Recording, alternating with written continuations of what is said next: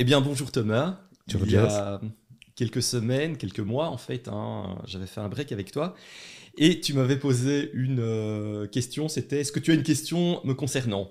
Et euh, je t'avais répondu non, je n'en ai pas euh, comme ça particulièrement. Par contre, j'en ai une qui relève presque du piège.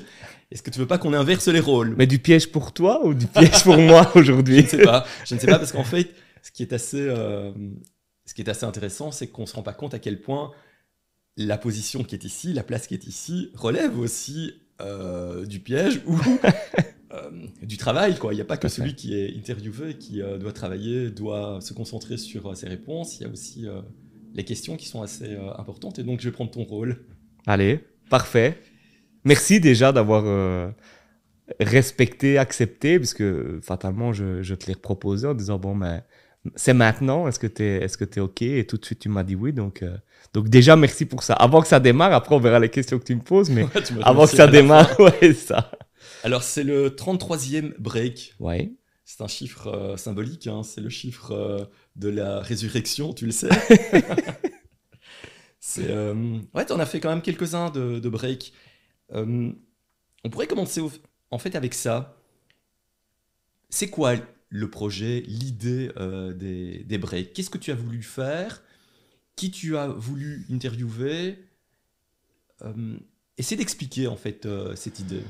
Ben, en fait, le break, c'est, finalement euh, une partie de tout ce que j'ai appris euh, dans ma carrière, tant ben, fatalement avec Full TV où, j'ai fait de, l'audiovisuel énormément, mais jamais en tenant ce rôle d'intervieweur.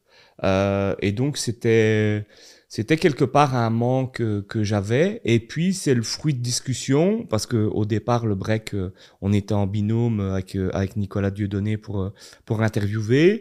Et, et c'est aussi pas mal d'émissions que j'ai regardées euh, également pendant la crise sanitaire où je me dis tiens il y a un espace euh, pour faire des émissions positives pour faire des émissions qui sont des mises en avant parce que c'est toujours ce que j'ai dit quand j'ai contacté euh, mes invités en disant ben voilà euh, moi c'était on se pose une heure on discute euh, du- d'un parcours de vie et c'est un échange sur un parcours de vie. Et je dis toujours, ça m'a apporté de le faire énormément parce que j'ai pu prendre, ben, alors nous, on l'a déjà pris à d'autres moments, mais j'ai pu prendre des moments avec des gens, ben, j'aurais peut-être pas été manger avec eux, mais j'ai pris une heure.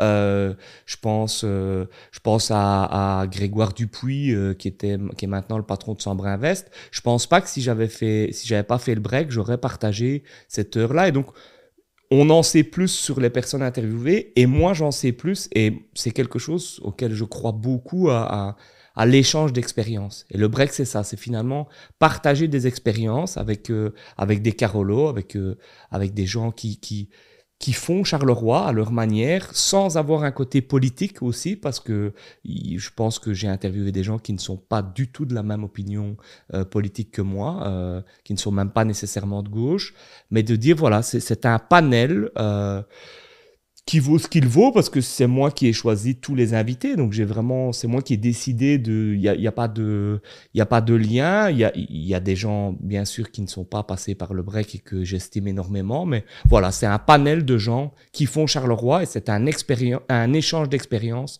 de ce panel. Oui. Est-ce que tu as eu des moments, tu vois, importants, intenses euh, dans, dans, dans, dans ces breaks où tu où tu t'es dit, ah ouais, là c'est quand même assez incroyable. Quoi. La personne que j'ai en face de moi me raconte euh, quelque chose. euh, euh, j'ai réussi, tu vois, à retirer certaines couches en fait. De, de cette personne. Et euh, je suis rentré un peu en profondeur, tu, tu vois. Ben le, alors, un des moments les plus. euh, moi, qui, qui m'a le plus touché, c'est sans doute avec Christian Depape. Euh, Christian Depape, que moi, je ne connaissais quasi pas. Euh, C'était justement Nicolas Dieudonné qui le connaissait bien. Et je t'avoue, voilà, Christian Depape, RTL, etc. Je ne savais pas bien comment il allait appréhender euh, le break, comment il allait se livrer. Et à un moment donné, il, il est venu avec une histoire très, très personnelle, qui est la perte d'un enfant, donc qui était un truc. euh, Et, il a amené ça dans le break en, toute, euh, enfin c'était en toute humilité. C'était et, enfin on a eu fini où j'ai dû reprendre le truc euh, quasi la larme à l'œil. Et c'est des trucs où tu te dis ouais, le gars il est venu et il a joué le jeu. Je l'ai eu dernièrement avec Felice Mazou où c'est un gars, voilà, moi j'étais un peu euh, impressionné parce que je suis fan des zèbres. Et c'était quand on m'avait demandé c'est quel est euh, l'invité qui te manque, euh, j'avais pensé à Felice en disant ouais c'est vraiment ça.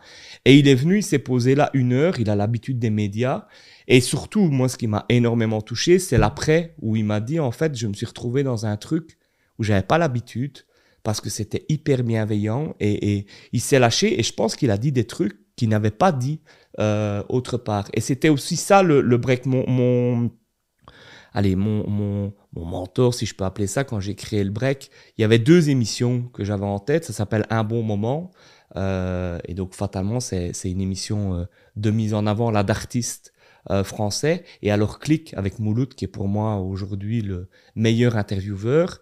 Et je pense que quand on regarde des interviews de Click, on apprend des choses sur les invités qui ne se livrent pas ailleurs. Et c'est ce que j'ai essayé de faire. Et je pense que, voilà, même, même avec toi, le break que j'ai passé avec toi, tu m'as parlé de, de ton enfance, euh, de tes choix. De, de et c'est des choses, en fait, on se connaît quand même assez bien, on, est amis, mais on n'en avait jamais parlé. Et donc, il y a très peu de breaks, en fait, où j'en ai pas appris sur les gens. Mais si je devais dire deux moments phares, c'est vraiment ce moment avec Christian de Pape où je me dis tiens euh, comment euh, comment comment ça va se passer? Et puis le moment avec Felice euh, voilà. Et puis j'ai appris aussi parce que Julien de Frita Papa quand quand je l'interview je m'attends pas en fait on, on, se rend compte la semaine d'avant je dis ah bah tiens ton histoire elle a l'air intéressante. Tu ouais ok je viens. Et le truc il, il, les gens expliquent vraiment des grosses difficultés qu'ils ont vécues. Alors eux, Frita Papa, ont su transformer ces difficultés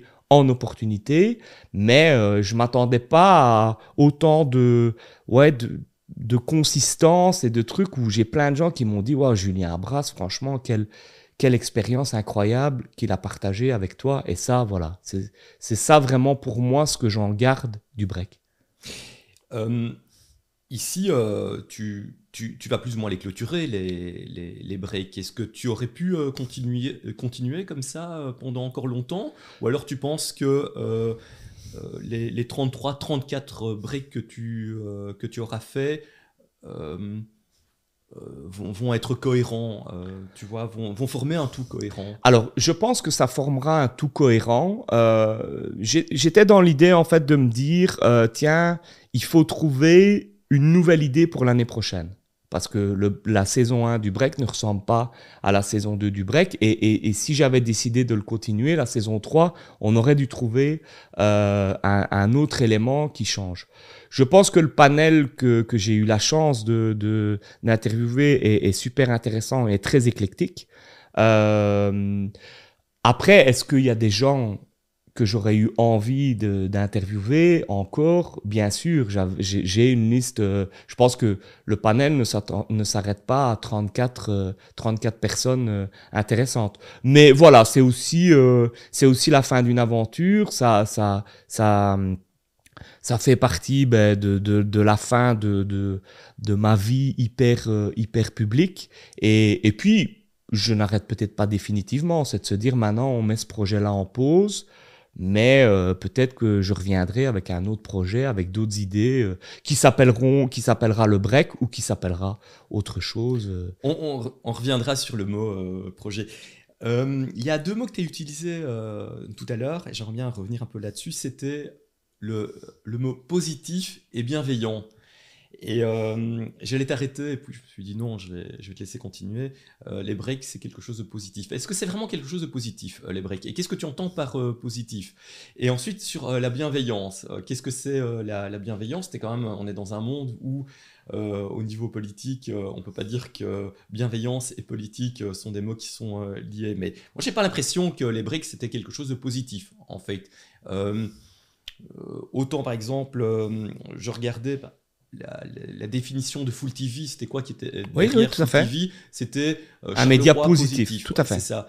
Est-ce que euh, les breaks pour toi représentaient quelque chose de positif ou plutôt quelque chose de bienveillant, quelque chose où un projet qui, euh, qui gratte pour essayer d'aller plus loin? En fait, le break, c'est de se dire, c'est toujours comme ça que je l'ai dit à, mes futurs invités, c'est de se dire, tu vas t'asseoir dans le fauteuil et il n'y aura pas de questions pièges. Donc on n'est pas dans, je trouve qu'il y a trop souvent des interviews dans les médias où au final, en gros, on te met en confiance et l'avant-dernière question ou la dernière question, c'est le truc qui te pique dans, qui t'arrive là comme, euh, comme, comme une pique dans la gorge et, et, et c'est pas l'objectif. J'ai eu euh, des invités où, où, je savais qu'il y avait des questions qui auraient pu euh, être problématiques et, et qui auraient peut-être intéressé les gens. Mais c'est pas l'objectif, c'est de se dire tu t'assieds ici, on échange, on va dans la discussion, on va loin dans l'échange, mais ne t'attends pas à ce qu'à un moment donné, et je l'ai eu euh, dans un de mes derniers invités, je ne citerai pas le nom, où il, s'est relevé, il m'a dit, en fait, j'avais peur que tu me parles de ça. Et je lui ai dit, mais je savais que tu n'avais pas envie que je te parle de ça. Et donc, je t'en ai pas parlé parce que c'était pas. Donc, c'est vraiment la bienveillance. Quand je dis positif, c'est que je pense que les breaks pour les personnes qui ont été interviewées, il euh, n'y a pas de, il a pas d'éléments qui, qui pourraient être négatifs pour eux. C'est dans ce sens-là que je le vois, et donc c'est plutôt dans le sens de la bienveillance. Tu t'assieds, on discute, mais pas de question piège. Il y aura, il y aura aucune question piège. Ok, bah alors je vais, je vais déjà t'en poser une de questions. on change, on change la donne. Comment tu vas? Comment tu te sens? Aujourd'hui C'est un moment important pour toi. Hein. C'est un moment important. C'est un. Une question piège. ouais, c'était. Non, mais c'est pas. Écoute, euh, alors ça va. Euh, je t'avoue que c'est un moment quand même euh, important, donc j'appréhende, j'appréhende quand même ce changement, même si c'est un changement que j'ai voulu et, et c'est un changement que j'ai tout fait pour obtenir. Après, voilà, dans, dans, dans, un tel changement, il y a toute une série de choses. Il y a, il y a les équipes qui t'accompagnent, il, y a il y a les gens qui te soutiennent. Je pense que je, je sens que. Voilà, je. Thomas. Oui, dis-moi. Euh, parce qu'on parle de changement, juste pour euh, qu'on soit clair, euh, au niveau du break, c'est une semaine importante parce que donc, tu vas quitter quelque part mon poste d'échevin ouais. et tu vas arriver comme secrétaire de la fédération PS de, Charleroi. Donc on, parle bien de, ça pour euh, qu'on soit clair. Euh, voilà. Oui, tout à fait, tu as raison. Mhm.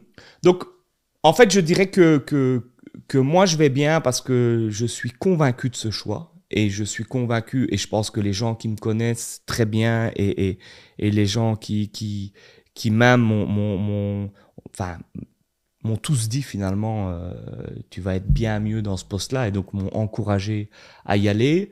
Euh, après voilà, il y a, toute une série de, quand tu es échevin, il y a toute une série de gens qui sont liés aussi à toi. Euh, de par leur boulot, de par leur projet, de par et ça voilà c'est quand même c'est pas simple. On va devoir je vais devoir dire c'est pas un au revoir, mais en tout cas, euh, c'est des gens avec qui j'aurai j'aurai plus de contact pour travailler.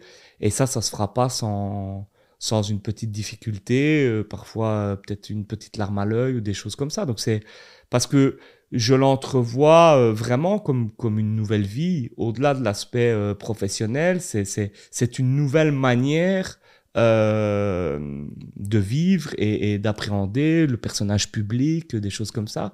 Et donc, euh, je suis quand même d'un naturel euh, stressé, anxieux, etc. Donc, c'est pas le moment. C'est un moment que je, que je suis content de vivre. C'est pas le moment le plus simple quand on est stressé et anxieux de se dire qu'on va tout changer dans, dans quelques jours. Oui, oui, tout à fait. je t'avais dit qu'il y avait plusieurs mots sur lesquels je voulais euh, revenir, c'était euh, donc positif, bienveillant, mais il y avait aussi le mot projet. Oui. Alors, euh, tu es un homme de projet. Oui. Tu es, déjà un homme qui utilise beaucoup le mot projet. Mhm. Et c'est pas forcément courant, quoi. Hein, soyons clairs, tout le monde ne fait pas du projet. Et puis les projets, c'est un début et, et, une fin, quoi. tu peux m'en dire un peu plus sur qu'est-ce que tu entends par projet Qu'est-ce que toi tu entends par euh, projet? Euh, Parce que là, tu te lances dans un nouveau projet. Tout à fait. Hein. tout à fait. Euh, et, c'est assez intéressant de, voir cette notion de projet plutôt que certaines personnes essaient d'avoir une sorte de conception linéaire de leur existence. Et puis il y en a d'autres où euh, voilà, euh, leur vie, leur existence, on pourrait la traduire par la notion de projet. Tout à fait. Des projets en plus au, au- au pluriel. Quoi. Et c'est ce qui fait qu'à un certain moment, bah, ta vie peut avoir euh, du sens. C'est comme ça que tu te sens bien. C'est comme ça que Oui. tu es heureux. euh. tu, tu peux m'en dire un peu plus euh, sur... Ben, je pense que c'est exactement ça. Ma, vie est dictée par mes projets. Et, et, et je l'ai toujours vécu comme ça. Full TV, ça a été le début de ma, ma vraie carrière professionnelle. Bah, c'est un projet où à un moment donné, on se dit on va créer une web TV. On n'a jamais fait de vidéo, on n'a jamais. euh, donc, euh, j'aime les projets euh, euh, un peu. pas farfelu parce que en fait les gens pensent parfois que je suis un parfois farfelu mais tout est toujours quand on a créé Full TV on n'avait jamais fait de vidéo mais on a appris on a on a fait des plans financiers on a fait des analyses SWOT on a on a créé des notes enfin moi je suis vraiment un je dirais un tacticien dans, dans la manière de, de mais ouais je je je j'aime être là où où, où on ne m'attend pas j'aime me C'est faire dangereux. Hein. Ouais, c'est dangereux, mais ça a toujours été comme ça. On a, on a créé Full TV, on a créé mon projet pour Charleroi. Et plus ici sur euh, mon poste d'échevin, on a créé Visite Charleroi. On a créé quand même euh, ensemble euh, le projet Google. Enfin, c'était quand même, c'est quand même des trucs où. euh, alors, sans doute que euh, mon défaut, en tout cas en tant que politicien, c'est de concrétiser ces projets, mais de ne pas concrétiser le fait que c'est Thomas Parmentier qui soit derrière ces projets. Ça, je pense que c'est... Enfin, dé- En fait, c'est difficile de dire c'est un défaut parce que c'est ma manière de fonctionner, je ne saurais pas faire autrement. Je- Tu le dis toi-même, je vois d'autres faire autrement. Et des fois, parfois, ça m'énerve en me disant, ouais, c'est- Mais d'un autre côté, je pense que en termes d'homme politique, il faut à un moment donné euh, le faire, encore plus au niveau communal et au niveau, euh, euh, si tu n'es pas, entre guillemets, une des stars politiques, comme je pense à Paul, à Thomas, où finalement tu dépasses ce cadre et tu n'as plus besoin d'eux.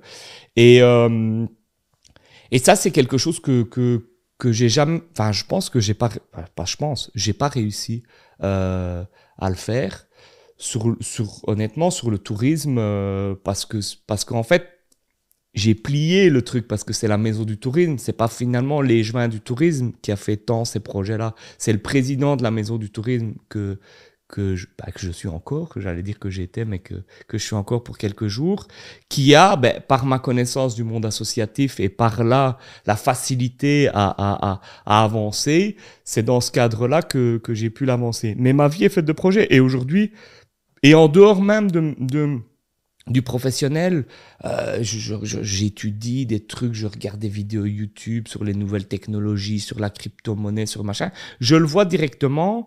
euh, et après, il y a, y a plein de projets que je ne fais pas, mais j'ai plein de notes sur des projets que je me dis, ouais, ça, il faudra un jour que je le fasse. Et je suis convaincu qu'il y a la moitié que, que, que je, je, je que je n'arriverai pas à faire aboutir, mais il y a quand même la moitié que, que, que, que je, que- où là, je vais y arriver. Et donc, je démarre des trucs. Il y a plein de moments dans, dans, dans ma vie. Je pense au, par exemple, l'école de DJ qu'on a créée avec DJ Joss, l'atelier mix. Il le raconte toujours, c'est que ça a pris un quart d'heure. Il est venu me voir, il m'a dit, il avait vu, il avait rencontré Anthony Dufresne avec une idée, et il a dit, Anthony Dufresne a dit ça, tu dois voir Thomas Parmentier. Et je l'avais jamais rencontré, il est venu, il a dit, ah, je dis, ok, ça va, on démarre, on va faire comme ça. Donc, c'est comme ça que je le vois, et, et, et alors, mes équipes, c'est parfois compliqué parce qu'il faut, faut suivre, mais euh, moi, je le vois toujours en très très vite, quoi. On va lancer ça, on va faire ça, et de, on va commencer quand? Après-demain. Et Ouais, tu- ça, Tu, tu prends beaucoup de, de notes, tu fais beaucoup de liens, parce que ça, c'est aussi. euh, comment un. Oui, c'est, on, parle encore de, de, de projet. C'est cette capacité à faire des liens entre les choses, entre des- les, les idées, pour euh, concrétiser, fabriquer quoi, des, des, des choses. Alors, je, je ne prends jamais note, Ouais. mais je fais beaucoup de notes. Donc, c'est différent. Donc, quand je suis en rendez-vous, quand je suis dans des... Je suis pas du genre à prendre des notes sur mon... J'ai un ami à moi qui fait toujours ça, qui a son, sa note GSM toujours ouverte sur son iPhone et qui prend des notes, qui prend des notes. Moi, je suis plutôt à me dire, le soir, je me pose et j'écris à un moment donné une note parce que j'ai une idée, mais, mais qui est le reflet de, de toutes les rencontres. Je... Enfin, on me l'a dit, donc je veux pas passer pour un arrogant en le disant. Je pense que c'est ma ma principale force dans la vie, c'est de pouvoir faire des liens. Et c'est un moment donné de me dire, Georgios m'a dit ça, lui m'a dit ça, on va, on va faire comme ça, et je vais utiliser dans le bon sens du terme l'idée de Georgios parce qu'elle est bonne. Il y a un emploi là-bas, euh, on va le proposer à telle personne pour concrétiser. Je pense que c'est c'est quelque chose, et c'est quelque chose qui objectivement, dans un poste d'échevin, n'est pas toujours le, truc dont on a le plus besoin. Et je pense qu'aujourd'hui, dans mon poste, qui va être plutôt un poste stratégique, communication, et justement être obligé de faire des liens entre, entre il y a un problème là-bas et il y a une possibilité là, on va utiliser ce problème-là pour, pour, pour créer une solution, l'appel d'air, etc. Je pense que je m'y retrouverai beaucoup plus euh, dans cette manière de voir les choses parce que euh, c'est Paul qui m'a dit le, la première fois où je lui en ai parlé en disant, tu sais, pour être secrétaire fédéral, il faut pas des grands diplômes, il faut à un moment donné être malin et justement être capable de... Et j'étais très content parce qu'il m'a dit, et je pense que tu l'es. Donc, euh, donc voilà, c'est un peu... Euh, ouais, je, je, je, pense que c'est ça en fait, secrétaire fédéral, et c'est pour ça que je pense que je vais beaucoup plus m'y retrouver. Ouais, c'était ma question en fait. Tu as répondu à, à, la question avant que je te la pose. Euh, je pense aussi en fait hein, que secrétaire fédéral, c'est euh, c'est cette capacité à faire des liens, et ça c'est une, grande qualité, quoi. En tout cas, euh, tu fais des liens, tu les vois, euh, voilà, tu... Je ne sais pas si tu as un tableau dans ta tête, il y en a certains qui l'ont sur un ordinateur ou sur un tableau physique et commencent à faire des liens entre des choses, des événements, des personnes. Et oui, c'est quelque chose que tu n'as pas beaucoup fait quand tu étais échevin. Ben, je l'ai fait un peu, mais c'est clair que c'est pas. En tout cas, c'est pas. C'est pas le job, C'est pas le job, c'est pas, c'est pas le rôle, et donc, euh, donc c'est vrai que que c'est, ouais, c'est, en tout cas, c'est pas la chose dont on a le plus besoin euh, pour être un bon échevin. Et comment tu as euh, réussi ou eu cette capacité à, à, faire des liens? Parce que tu vois, il y, a ce côté un peu rusé, malin, quoi. Les liens, c'est aussi, euh, c'est aussi ça, quoi. C'est euh, c'est un des outils politiques. Oui. le, le, lien. Et ça, vient d'où, en fait Écoute, je, je sais pas parce que je pense que ça a toujours été comme ça. Après, je pense que je, je je, n'estime, enfin, c'est une qualité quand c'est positif. C'est pas toujours une qualité d'avoir son cerveau qui, qui, qui, qui, fait toujours des liens dans tout. Je, rigole tout le temps, mais moi, quand je rentre dans une salle, euh, je sais où est la porte de secours, je sais à un moment donné. Enfin, c'est un, c'est un tic, un toc, je sais pas trop euh, comment, euh, comment faire, mais je pense que j'ai toujours été comme ça. Et, et, et j'ai travaillé un tout petit peu euh, euh, au bureau à un moment donné d'Yves Lardinois, qui était député provincial. Ils m'ont mis justement sur les projets euh, euh, euh de nouveaux campus, etc. Où, je pense que très vite, les gens qui me connaissent, bah, ils se sont dit, ouais, ça c'est là-bas. Et je, je, me crée très vite un réseau. Alors avec un côté bah, j'essaie toujours d'être le plus sincère possible. Et ça non plus, c'est pas le, toujours la qualité phare euh, qu'il faut quand on est, euh, quand on est échevin. Mais je pense que du coup, euh, bah, les gens le comprennent et, et se disent, OK, lui, j'essaie de dire aussi les choses aux gens et ça permet bah, d'avoir quand tu dis la vérité aux gens, quand même très souvent, ben, en, réponse, ils te disent aussi des choses. Et si tu les mets dans un coin de ta tête, tu sais que tu vas pouvoir faire des liens. Donc, oui, il y a le côté rusé qui est parfois vu euh, négativement, mais en tout cas, moi, euh, je, je c'est pas comme ça que je le vois.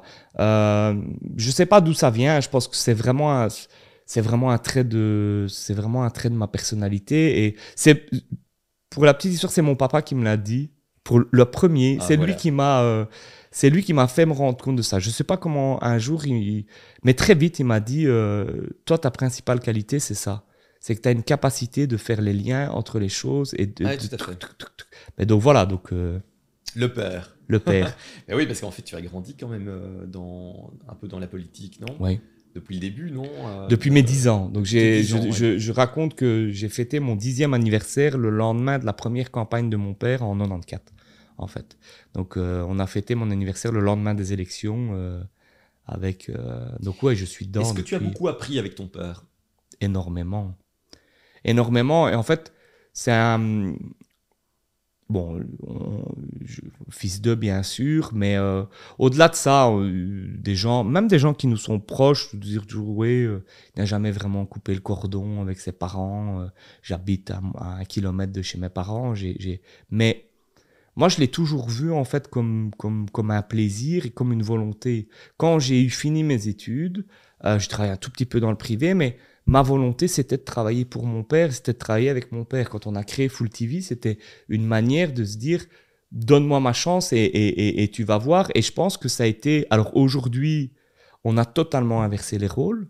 Euh, parce que mon père a, eu cette capacité, ben, lui, de rentrer totalement dans l'ombre et de travailler pour moi, dans le bon sens du terme, il m'apporte, euh, ça reste aujourd'hui euh, un de mes principaux euh, conseillers. Il n'y a aucune grande décision qui est prise dans ma vie sans, pas toujours l'accord de mes parents, parce que j'ai fait des choses sans, sans, par exemple, je prends le choix de la politique, ma mère n'était pas tout, tout, enfin, pas du tout en accord avec, avec ce choix-là. Et je suis pas certain que mon père, ayant lui beaucoup souffert à certains trucs, était, mais aucune décision. Le poste de secrétaire fédéral, c'est c'est les deux premières personnes euh, à qui j'en ai parlé. Et, et, et aujourd'hui, je, je, je, profite de ça, enfin, dans le bon sens du terme, en me disant, euh, ce lien, voilà, il est, il est inexplicable. Le lien que j'ai avec mon père, je, je le souhaite à, à tout le monde, en fait, d'avoir ce lien-là. Tu es fils unique. Hein. Oui, je suis fils unique. Euh, oui, oui. Et on sent, par exemple, qu'il y a une relation très forte avec ton père on ne parle jamais euh, de Parmentier, mais des Parmentiers. Oui, tout à fait. oui, écoute, il y a euh, un journaliste euh, qui m'avait dit, ouais, tu, le, j'avais même pas fait attention. le jour en fait où j'annonce sur les réseaux que je deviens échevin, il y a un message pour mon papa où je termine en disant, papa, on l'a fait. et je mets un hashtag clan ou le clan. Et c'est vrai que c'est un truc. alors moi, on me l'a parfois reproché, mais je, je le vois énormément. C'est le clan Parmentier. C'est comme ça. Et il n'y a pas que des Parmentiers, il n'y a pas que des, noms, des gens qui ont le nom Parmentier pour être dans le clan Parmentier, mais, mais ouais, on, on, a cette logique parce qu'on a toujours fonctionné comme ça. Des gens rentrent, des gens sortent, mais quand tu es dedans, euh, tu es dedans. Et, et, je pense que faut pas toucher au clan et aucun. je, je j'ai jamais vu mon père aussi énervé quand on m'avait touché ou touché à ma mère. Et moi, je suis le même. Je peux accepter beaucoup de choses sur moi. Euh, j'ai eu une interview dernièrement euh, où voilà, c'est, mais je peux pas accepter qu'on touche, et pas nécessairement à mes parents, mes enfants, mais aussi mes proches, très très proches. Je, là, c'est le seul moment où oui, je pourrais être euh, même méchant si, si, quand ça arrive. Quoi. Alors que il y a des trucs qui me touchent quand ça arrive à moi, mais j'arrive à, à, mettre une carapace et passer au-dessus. Et parfois même pardonner beaucoup plus vite quand c'est moi, parce que je m'estime pas quelqu'un de... En fait, je ne suis pas rancunier quand c'est pour moi, mais je suis très, très rancunier si ça touche vraiment à, à, à quelqu'un. Donc il y a cette notion de clan parmentier, c'est comme ça. Certains disent oui, c'est négatif parce que le clan c'est nébuleux. Enfin, on, a eu aussi la nébuleuse Parmentier. Ce, on a eu ce, ce nom euh, très longtemps. J'ai envie de dire, euh, voilà, nous on sait. Et... Il a commencé la politique quand, ton père? Bah, il a comment... Sa première élection, c'est en 94. Euh, il est de 59, donc euh, il avait 35 ans. Il a tout connu, quoi. Ouais, ouais, lui, il avait... ouais, ouais, 94. Il a eu euh, les trucs, il est passé par les affaires. Il a, enfin, voilà, il a. Et, et moi, quelque part, ben, on a tout connu, on a tout connu avec lui.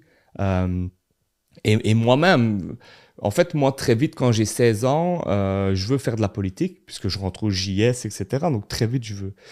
Et puis quand j'ai quand j'ai 19, 20 ans, 20 ans, euh, non non non, même un peu plus parce que c'était après l'UNIF 2007, euh, je veux plus jamais faire de la politique de, dans ma vie, euh, je ne vais plus machin. Alors que lui a continué et finalement ben voilà, après je je reviens dans ce monde-là, c'est Thomas, T'as pas l'impression quand on parle du clan Parmentier, parce qu'à ce moment on parle de Parmentier, de, ton père, et puis du clan Parmentier parce que tu, tu arrives, que c'est un moment de Charleroi, tu vois, une sorte de, moment euh, difficile. Euh, euh, c'est une histoire un peu l'histoire obscur comme ça de, Charleroi sombre, euh, et que le clan Parmentier soit quelque part lié à cette période euh, un peu euh, compliquée de, Charleroi.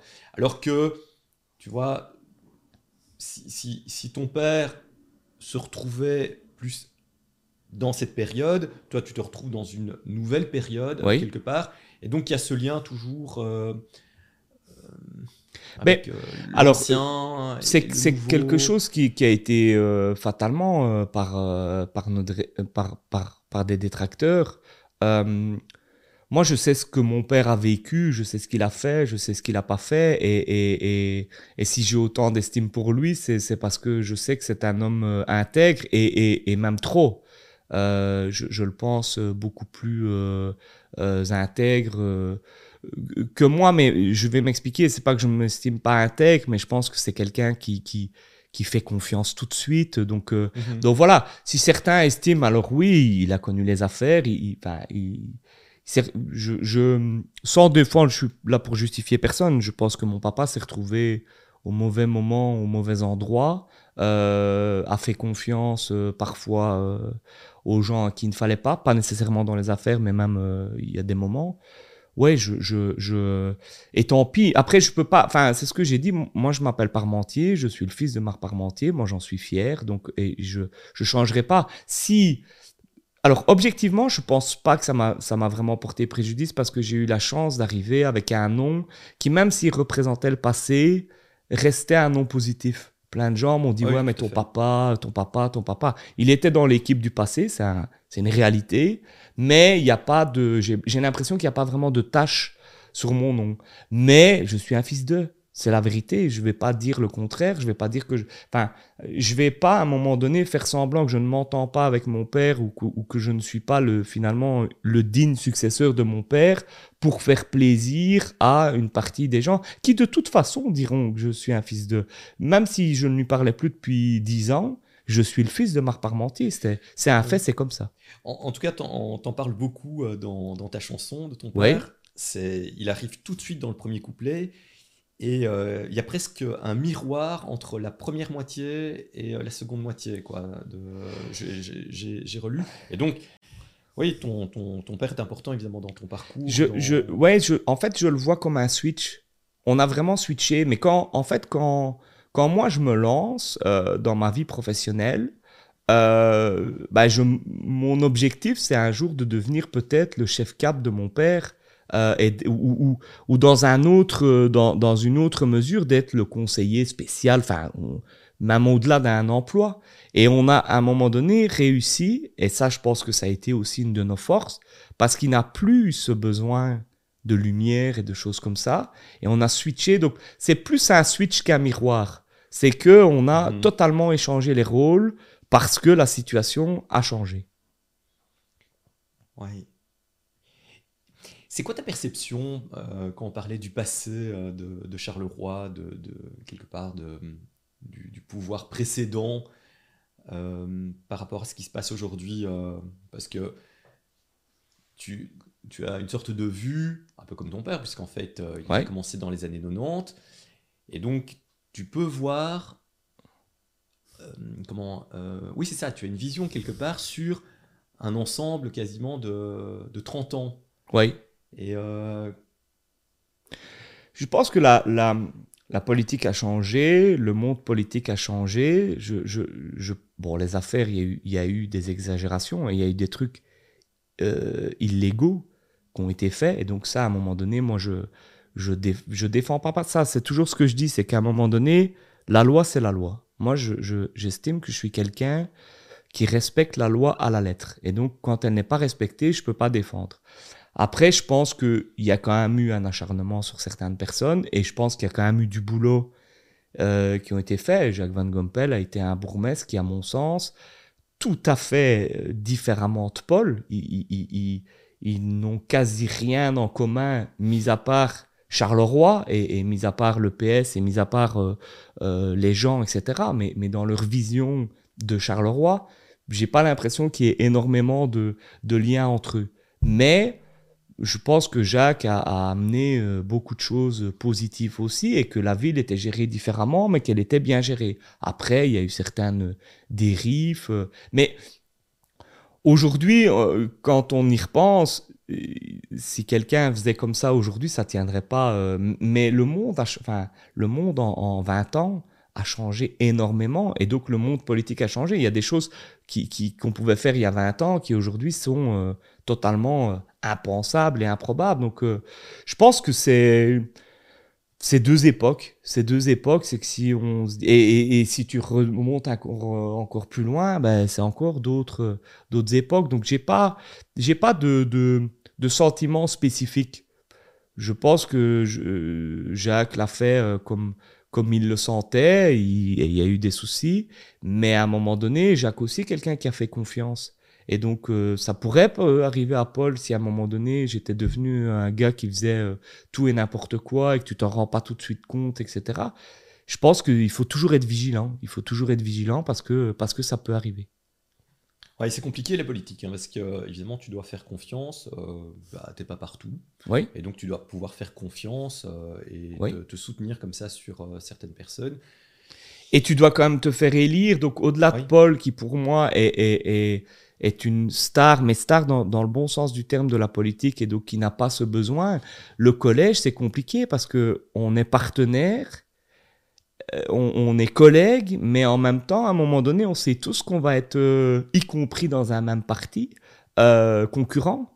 Et donc tu te dis, tu dois te renvoyer la balle, mais tu dois te renvoyer. Qu'est-ce que puis quand tu l'envoies et qu'elle revient jamais, tu te dis mais est-ce que je continue à l'envoyer alors que finalement ça serait plus, c'est plus cohérent de l'envoyer? Enfin donc c'est, tu dois toujours jouer avec tout ça, avec des amitiés parce que moi j'ai des des vrais amis dans le collège, avec des gens qui ne sont pas mes amis, mais avec qui j'ai plaisir à travailler, et puis avec des gens où tu te méfies quand même, parce que quand on te fait deux croche-pieds, tu, laisses moins traîner ta jambe. Quoi. Donc, euh, et ça, il faut, faut jouer sans jamais oublier que l'objectif, c'est Charleroi. L'objectif du collège, c'est la ville de Charleroi, c'est de fonctionner. Et donc, il faut pas non plus que... pas l'inimitié parce qu'on va pas jusque là, mais que la méfiance ou des choses comme ça fassent que certains projets ne se fassent pas parce que finalement deux échevins ne s'entendent pas.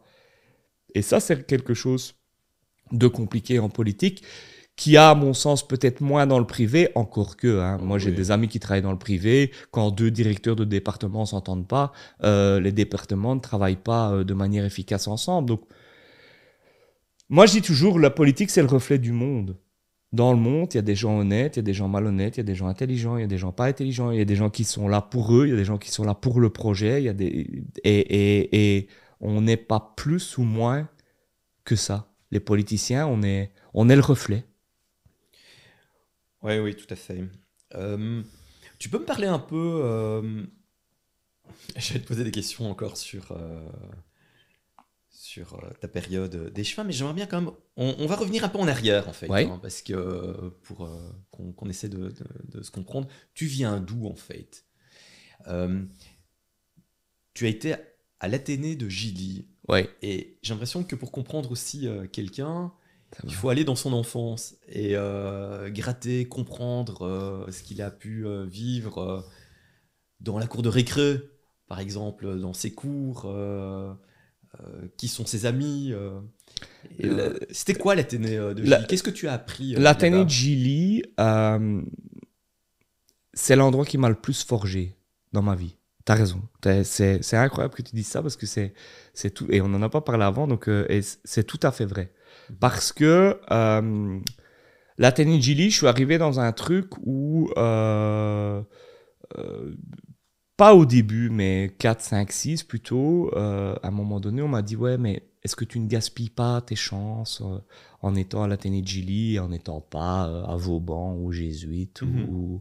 ou, à des trucs un peu plus réputés, renommés et moi, je pense que, bah de un, j'ai pas gaspillé, puisqu'après été à l'UNIF. Quand je suis arrivé à l'UNIF, certains m'ont dit Ah, tu viens de Gilly, toi tu vas tu vas avoir du mal, quoi. Le gars venait de, des jésuites, lui a raté, moi j'ai réussi, mais ça c'est la petite pique au passage, mais lui s'en souvient pas, je sais même plus comment il s'appelait.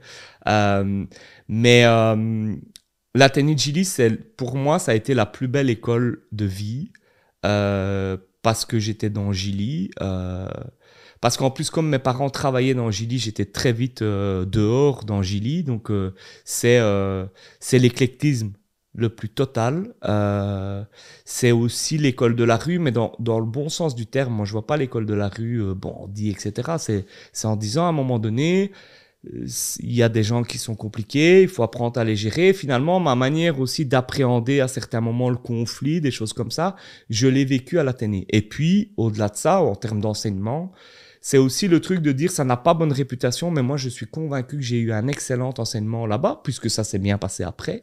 Euh, et euh, ouais, et donc ce côté euh, un peu aussi parfois revanchard, parce qu'on me l'a déjà dit, et ce côté totalement. Enfin, moi, j'ai des amitiés qui sont euh, totalement éclectiques. Euh, je, je, je, m'en vante pas, c'est pas, c'est pas l'objectif, mais moi, j'ai déjà été voir un ami au parloir, c'est comme ça. C'est, si, si un ami, c'est, et, et, c'est, voilà, c'est des gens qui sont, que je rencontre et qui, qui, qui, qui m'ont apporté des trucs et, ouais, c'est, c'est, ça a forgé énormément. Ça m'a, ça je suis toujours en quelque part ce Thomas, euh, de l'Athénée Gili parce que euh, parce que j'ai appris j'ai appris énormément de choses dans dans ce quartier parfois compliqué parfois mais mais qui est euh, tellement euh, aussi solidaire des choses comme ça c'est c'est c'est des vrais mes valeurs de gauche voilà c'est c'est là-bas aussi que que je les ai apprises avec des gens qui n'ont pas tous les mêmes chances et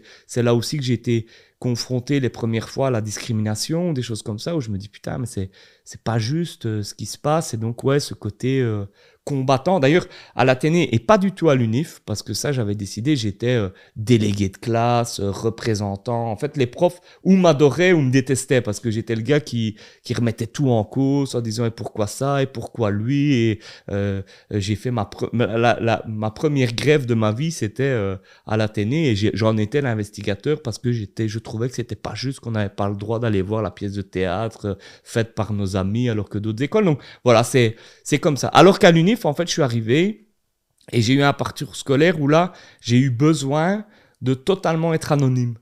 Euh, je pense que j'ai rencontré des profs qui ne se rappellent plus de moi et qui, qui voilà, j'étais le. Alors, j'y allais pas souvent en plus parce que je, c'était pas, euh, je, voilà, c'était, c'était, c'était comme ça. Mais euh, j'étais pas du tout. Et je me rappelle d'arriver à l'UNIF et de me dire bon, maintenant on va calmer ce côté. Euh, euh, délégué de classe, euh, représentant, euh, je vais faire mes 4 ans cool et, faire autre chose, quoi. Il y a ce côté bad boy. Hein, tu... Non, mais tu vois, il y a, presque un grand écart sur la représentation qu'on peut avoir d'un homme politique et d'où il vient, de ce qu'il a dans, dans, dans ses tripes, quoi. Et euh, le côté, euh, tu vois, on en parlait, rusé, euh, malin, le côté, tu vois, battant aussi, hein, où ça s'apprend. ouais. Ça s'apprend dans, dans, la cour, hein, si tu te fais casser la gueule, que tu, tu, vois les frictions qu'on peut vivre quand on est gamin. La manière aussi de, de, résoudre ces fictions, ces tensions, nous, nous forme, construisent. Et, et voilà, j'aimerais bien que tu, tu que essaies de, de, de parler de du gamin que tu étais dans la cour de récréation et puis euh, de l'homme politique euh, que tu as été ici euh, pendant quelques années quoi. Est-ce qu'il y a des liens? Il y a, des liens, il y a des liens. Alors, il faut savoir c'est que il y a, y a un trait de ma personnalité, c'est que je ne me suis jamais battu de ma vie. Je n'ai jamais dû. Euh, je crois que le, le, le truc le plus. Euh, c'est que j'ai poussé quelqu'un. Ça doit être la, la, chose la plus physique euh, que, que j'ai dû faire. Après, euh, voilà, j'avais ce côté euh, où on en revient au côté clan. Je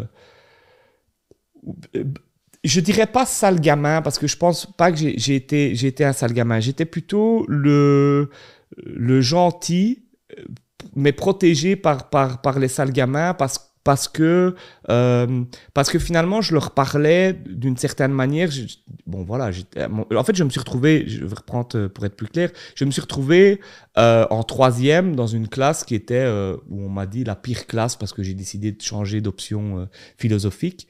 Et moi ça a été une de mes plus belles années parce que je me suis retrouvé avec cette classe de dingue où j'étais euh, l'intrus, euh, ne fût-ce que parce que j'étais euh, le petit blanc de la classe. Euh, euh, et, et, et ça, oui, ça a forgé mon caractère parce que euh, déjà j'ai des amis encore aujourd'hui qui étaient qui étaient dans cette classe. Et oui, je, je, je, je pense que j'ai appris à, à, à vivre dans mais mais mais justement à ne jamais devoir utiliser ce côté physique que j'ai pas en plus parce que j'étais petit euh, et, et aujourd'hui je suis pas quelqu'un de et je, je- en plus je déteste la violence c'est quelque chose qui me- qui qui me fait perdre mes moyens quand, quand même quand, quand je sais pas aller voir un match de boxe. Depuis que je suis échevin j'ai été voir euh, j'ai été invité euh, à mon avis une quinzaine de fois C'est très technique. hein, à des combats match, de euh, boxe, mais je je ne je sais pas, je, je n'arrive pas euh, physiquement parce que et donc mais j'ai appris aussi à montrer que il enfin pour ne pas se battre, il, faut parfois montrer qu'on est prêt à le faire. Et, et, et, et je pense qu'en politique, ça, je- ça, je l'ai déjà utilisé. hein. Les- Ouais.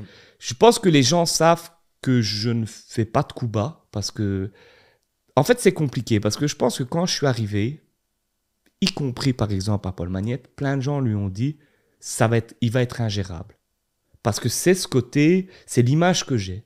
Ça, je sais pas d'où je la tiens parce qu'objectivement, je me considère pas comme quelqu'un d'ingérable. J'ai jamais, je manque pas de respect aux gens. Je, je suis quelqu'un de dur. Je suis quelqu'un qui dit les choses. Alors en tant qu'échevin, quand tu dis les choses à un journaliste ou quand tu dis les choses à un collègue ou quand tu dis les choses aux gens, c'est pas habituel, ça c'est clair. Mais je ne m'estime pas comme quelqu'un d'ingérable et surtout, je ne m'estime pas comme quelqu'un. Personne ne peut dire aujourd'hui, ni dans le collège, ni dans l'administration, ni à Charleroi, Thomas Parmentier m'a fait un coup bas. Mais si tu me fais un coup bas, là on va y aller. Et je pense que ça, les gens le savent, et c'est ce côté en disant, ouais, faut quand même se méfier, parce que lui, il y a cette notion de clan, il y a cette notion de les parmentiers au PS, ils ont, ils ont des relais partout, etc. Et il y a ci, il y a là. Et finalement, bah, c'est c'est un peu, c'est c'est- c'est qui veut la paix prépare la guerre, quoi. C'est un peu de se dire, euh, on, on est prêt à y aller, mais on n'a pas envie d'y aller. Mais si à un moment donné il faut y aller, on ira. Et quand on y va, si, si au-delà de l'aspect euh, violence physique, s'il faut taper, on tapera, euh, on tapera fort. Oui, oui, quand je parlais de. Oui, de- battre, oui, c'est ça, c'est de se battre, mais c'est ça, c'est pas de- hein, Mais c'est de se dire, mais ça, c'est un trait de ma personnalité. C'est de dire si demain tu me cherches des nuances dans, dans le travail ou dans des choses comme ça, si je me mets en mode. Alors ça ne dure jamais longtemps, parce que je pense aussi que c'est du temps perdu. Tout combat, en fait, ce qu'il faut, c'est éviter le combat. Et, et, et de dire, si tu m'emmerdes, je, je, vais te défoncer. Donc ne, n'allons pas là-dessus, on n'a pas le temps. Euh, ça n'apportera rien parce que je pense que les conflits. Je suis pas du genre à. Je déteste les conflits. Je, et donc je fais tout pour les éviter. Mais s'il faut y aller, il faut y aller. J'ai eu à un moment donné. Je, alors je fais pas une fixation sur Paul, mais j'ai eu à un moment donné compliqué avec Paul où on n'a pas été d'accord. Je, je, je me suis pas écrasé en disant. Mais j'ai pas, j'ai pas dit à Paul oui, machin. Mais voilà, on- et, je pense aussi que ça fait partie du respect aujourd'hui qu'on a en se disant, OK, mais j'ai pas de coup bas. Et je pense aujourd'hui, il faudra lui demander, mais tu, tu, tu le connais mieux que moi, que il se dit, bah, finalement, enfin, j'espère en tout cas, j'ai l'impression que la relation qu'on a aujourd'hui ensemble euh, montre que, bah, qu'il se dit au final, les gens qui m'ont. Parce que je sais qu'on lui a dit, il est proche du grand banditisme, et j'ai- je joue au poker, donc il joue de l'argent. Enfin, je sais que tout ça, on, on a été raconté euh, plein de trucs, mais je- voilà, je, je, j'attends. Je pense qu'aujourd'hui, j'ai quand même pas mal de détracteurs. Si j'avais vraiment un énorme dossier que j'étais proche, euh, il serait sorti. J'ai envie de dire, les gars, C'est maintenant. parce euh, que tu viens de, de l'Athénée de Gilles, c'est facile, quoi. Mais non, mais après, voilà, moi, j'ai des, j'ai, des amis, oui, qui sont, qui, qui, qui sont moins fréquentables, mais, mais voilà. La c'est- vraie vie. La vraie vie. La vraie vie, c'est. Et Charleroi, c'est Charleroi, c'est comme ça. Et on a besoin, Charleroi a besoin de tous ces réseaux Euh, pas le banditisme, mais vous dire des gens qui sont dans le privé. C'est, on en revient au break, c'est ça, c'est de dire, il n'y a pas. Moi, je trouve que trop, trop souvent, le monde politique, euh, on est en, espèce de vase clos euh, fermé où on fait des trucs PS entre PS, où on est content, on est fier, on est entre nous. Mais c'est pas ça. Il faut discuter avec le MR, il faut discuter avec avec Écolo et, tous les autres partis. Il faut avoir des liens. Moi, je, enfin voilà, je, je le dis toujours, un, de mes amis les plus proches en politique, il n'est pas au PS. Mais je sais qu'à un moment donné, on est dans d'autres partis. Mais c'est comme ça. Et il faut aller dans, il faut aller dans tous les mondes. Et Sans indiscrétion, il est dans quel parti euh, je, ne te demanderai pas le nom. Mais... il, est, il est OMR, mais il n'a pas de. Il n'a, je peux, de toute façon, je peux non, le non, dire. Non, non, non, non, mais voilà. c'est bon, il n'y a pas besoin d'avoir le nom. C'est, euh, c'est, pas très important en fait. Il ne faut pas non plus euh, qu'on qu'on utilise après ce bâton. non, non, mais voilà, c'est. Non, c'est bon, franchement, je n'ai pas envie de, le savoir. Euh, dans, dans, dans, cette chanson, c'est comme ça qu'on peut euh, l'appeler euh, C'est une chanson. Je sens beaucoup de, si tu veux, de, de, blessures, de, de violence aussi. Hein. On sent que c'est. on sent que tu en as besoin, quoi, de, l'écrire, de, le chanter aussi. Et parce qu'à mon avis, tu as vécu des choses qui sont pas euh, forcément euh, simples. Alors, il y en a, je n'ai pas de plaindre. Hein. Non, non, je ne suis pas à plaindre. Non, non, non, je suis pas à plaindre. Tu le dis, euh, c'est très bien.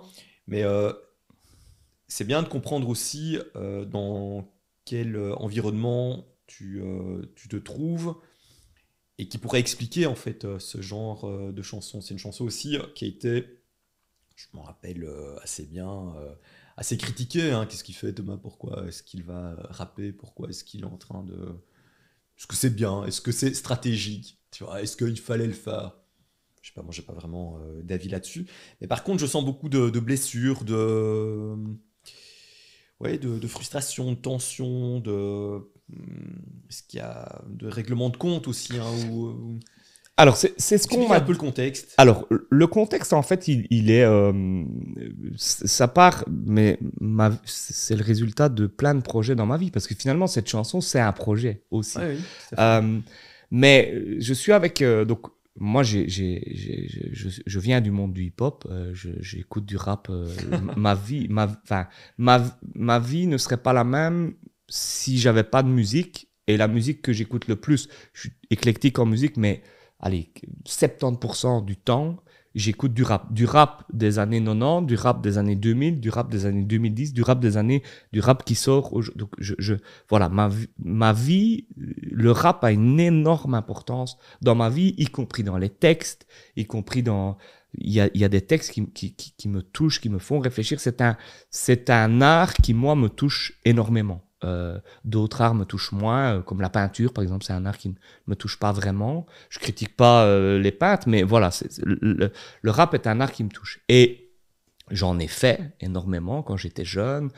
J'en ai fait au micro, on a produit des rappeurs, enfin donc on a été très vite. Et donc ici en fait le, le texte de rap, c'est mon pote qui est un beatmaker, donc qui, qui, qui, crée les musiques pour des rappeurs.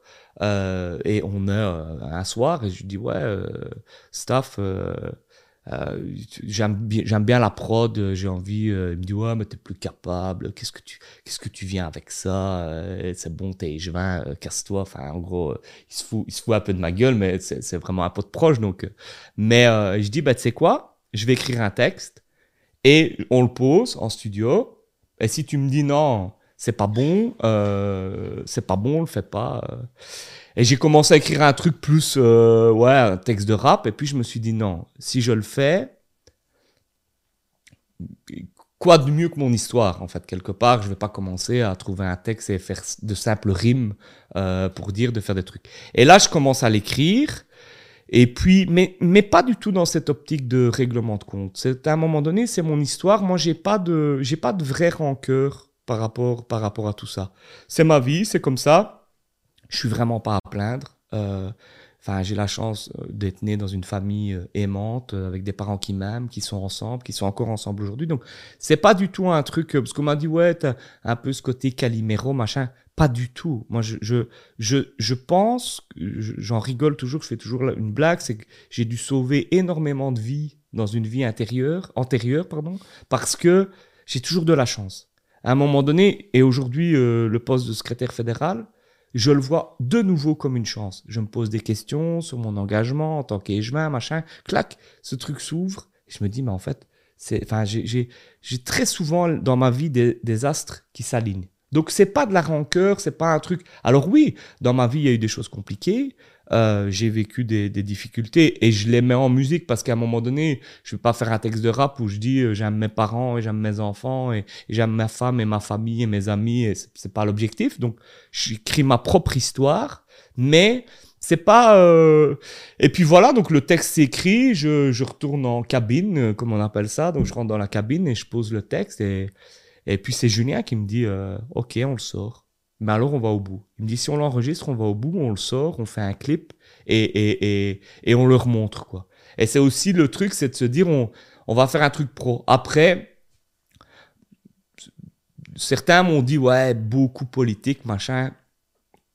Ça n'avait rien à voir en fait. Et, et, et, et d'autres m'ont dit ça avec le break. En fait, les, les, gens pensent toujours, et je pense que c'est lié à ce côté euh, rusé, renard, etc. Il a toujours une idée derrière la tête. Mais en fait, je m'en amuse parce qu'il y a plein de trucs. Le, truc de rap, je pense que les gens qui m'aiment bien ont trouvé ça drôle. Les gens qui me détestent ont trouvé que c'était incroyable qu'un échevin se permette de faire un texte de rap. Comme le break les gens qui me suivent, les gens qui m'aiment bien, trouvent, ils disent, ouais, l'émission, elle est sympa. Il essaye une nouvelle fois de casser les codes, d'amener. Et d'autres me disent, un échevin n'a pas à faire ça. Tu n'as pas le droit. On me l'a dit. Tu l'as dit au sein du collège, par exemple? Non, ça du collège, non, on ne se dit pas. On, le dit à d'autres qui, qui, qui l'écrivent, mais on ne se le dit pas entre nous. Non, mais voilà, plein de gens m'ont dit, euh, ça, un échevin n'a pas à faire ça. N'a pas. Pourquoi Pour qui tu te prends pour interviewer des gens comme ça, euh, bah, je sais pas, moi je me prends pour personne, euh, je, m'a demandé euh, avec quel matériel, machin. C'est la c'est les, vraies questions qu'on m'a posées, c'est quel matériel tu fais ça où? Tu fais ça chez Full TV Ben non, je fais ça chez mon papa parce qu'ici on est dans mon ancien salon, salle de poker, etc. Donc voilà, de quel droit je, fais ça, je le fais. Et la musique, c'est le même. J'avais envie. le, truc de rap, c'est un vrai délire. Alors moi, j'ai adoré le faire et ça m'a fait rire. Je, savais que le jour où... Parce que la veille, la veille du moment où on le sort sur YouTube, Julien, donc mon partenaire dans, dans ce crime-là, entre guillemets, mon partenaire de, de crime ici, il me dit, Tom, on avait clippé, on avait fait le clip, on avait... Dit, t'es sûr? Parce que là, on a rigolé pendant des mois, on en a... Il me dit, t'es sûr? Je dis, ouais, ouais, c'est bon, maintenant, on le fait, il n'y a rien il n'y a pas de aussi les gens quand à un moment donné on a appris que je faisais un texte de rap justement ils, pensaient plus en règlement de compte en disant ouais il va régler ses comptes avec telle personne telle personne. Non. Si à un moment donné tu prends une pique dans, dans, dans le texte c'est peut-être qu'elle t'est destinée et si tu la prends c'est c'est que tu sais que tu as quelque chose euh, as quelque chose peut-être aussi à te reprocher. Mais c'est pas un texte c'est un texte il est il est euh, Loïc Desvières de, de Sud Presse m'avait dit ouais je suis déçu je pensais que je pensais que tu allais vraiment plus euh, non, c'est pas c'est pas l'objectif, c'est ouais, c'est de dire euh, c'est une passion, le rap c'est une passion, je le vis comme ça et, et c'est pour ça que j'ai eu envie à un moment donné de revenir. Et peut-être que j'en ferai plus jamais. Et peut-être qu'un jour on sera on aura 50 ans, Julien et moi qui va se dire Tom, on remet le couvert, on rigole, on s'amuse et je me dis ouais, OK, c'est bon, euh, on y va quoi. Ouais, donc le, le, rap, c'est une de tes euh, références, quoi. Enfin, une référence. Euh, si, si, le rap, c'est une référence. Alors, c'est pour ceux qui n'aiment pas le rap, c'est un truc euh, incroyable, mais moi, c'est une référence. Moi, j'ai des, j'ai des textes de Booba, des, des punchlines de, de, de Youssoufa ou des trucs comme ça qui, je vais pas dire qui dictent ma vie, mais en tout cas, qui influencent à certains moments et parfois même dans la difficulté, où je repense comme des philosophes, où je sais que toi, tu es, plutôt sur de la lecture, des trucs comme ça, à certains moments, tu te dis, tiens, tel, tel auteur avait écrit ça, euh, je m'en sers vraiment. Booba, j'ai des textes, alors plutôt quand je suis euh, énervé, mais j'ai des phrases, euh, ne crois-tu pas que je sais ce que je fais, qui, qui est son entrée dans, dans, dans le texte Glaive? C'est un truc plein de fois, euh, Stéphanie, qui est ma collaboratrice, l'a enlevé de, de, mes textes que, que j'écris sur Facebook ou tout, en disant Ne crois-tu pas que je sais ce que je fais quoi? Enfin, je, ou il dit, euh, euh, euh, d'autres, certains les racontent, d'autres préfèrent le vivre. Moi, je préfère le vivre. Toi, tu le racontes, moi, je préfère le vivre. Youssoufa qui dit Quand vient la mort, on t'enterre sans tes milliards. Est-ce que tu as déjà vu un coffre-fort à l'arrière d'un corbillard? C'est une phrase qui, pour moi, tu te dis c'est, c'est, ça a tellement de, de sens. Après, il y a plein de rappeurs qui font rimer des, des simples mots. Et je les aime aussi parce que là, c'est de la musicalité. C'est plus. J'écoute, j'écoute pas que des trucs euh, euh, conscients ou agressifs ou des trucs comme ça. J'écoute vraiment tout. Mais ouais, ça, ça dicte ma vie. J'aime, j'aime lire les textes où il y a parfois d'énormes fautes de français, mais il faut passer. Mais voilà, c'est, c'est, ça joue comme ça. Et euh, Marc, euh, ton père, qu'est-ce qu'il en pense de ça? Lui qui euh, chante plutôt de la chanson française. Bah, écoute- très bien en plus. Ouais, alors moi j'ai pas j'ai pas ce talent là parce que ça je pense que ça a sauté une génération parce que ma fille ma fille chante bien aussi. Je pense que c'est un partage en fait. On n'est pas sur le même mon père la musique encore plus dicte sa vie aujourd'hui encore encore plus aujourd'hui qu'hier. Euh, puisqu'il chante, il fait des concerts, il, il répète, il s'entraîne. euh, et donc, euh, je pense que c'est un vrai partage. Je lui faisais écouter des textes, euh, des, des musiques. Alors, on, on s'est perdu à certains moments parce qu'il y a des trucs où lui il me dit non, moi ça, ça c'est pas possible, c'est trop, euh, c'est trop loin de ce que j'aime. Mais ce goût de la musique, c'est lui qui me l'a partagé. Mon, mon, mon premier, c'est un, c'était un 45 tours, c'était Bini B. Et c'est mon père qui l'achète parce qu'à ce moment-là, il était disjockey, parce que dans ses multiples vies, il a été euh, disjockey. Et moi, je l'écoute dans cette salle-ci. Et, et lui me dit, ouais, j'ai acheté un truc, c'est nul, mais bon, les jeunes me le demandent. Et moi, je l'écoute et, et je suis tombé dans le rap avec Bini B, puis MC Solar, et c'est, incroyable. Et je me rappelle encore, euh, Tu sais que je jouais, quand je jouais au billard, euh, j'étais étudiant, il jouait à la table à côté, Benebi. Bini B, Ouais, ré- régulièrement. Ah, Écoute, moi, Bini B, c'est. Ouais, c'est. C'est. c'est le- Bini B, euh, c'est la révélation. Pour moi, quand je l'entends la première fois, c'est incroyable de dire ça. euh, C'est lui qui hein, lance le rap en. Belgique et même, et, même, et même en France, parce que Bini B est connu avant IAM et NTM. Et moi, c'est, je tombe dedans et depuis lors, euh, je suis plus jamais sorti. Ouais, ouais. C'est. euh, Moi, j'aimerais bien que tu t'expliques un peu euh, cette passion. euh, Tu t'es positionné par rapport à, à la musique, mais il y a aussi l'image. Oui, Donc, euh, très vite, tu, tu termines euh, tes études à Warroquet en Oui. sciences de, de gestion. c'est ça. Il faudrait peut-être y revenir un tout petit peu. euh, tu vois, pourquoi tu vas faire des études de sciences de gestion alors que quelque part, ce qui te passionne, c'est euh, euh, la- la- le son euh, et l'image.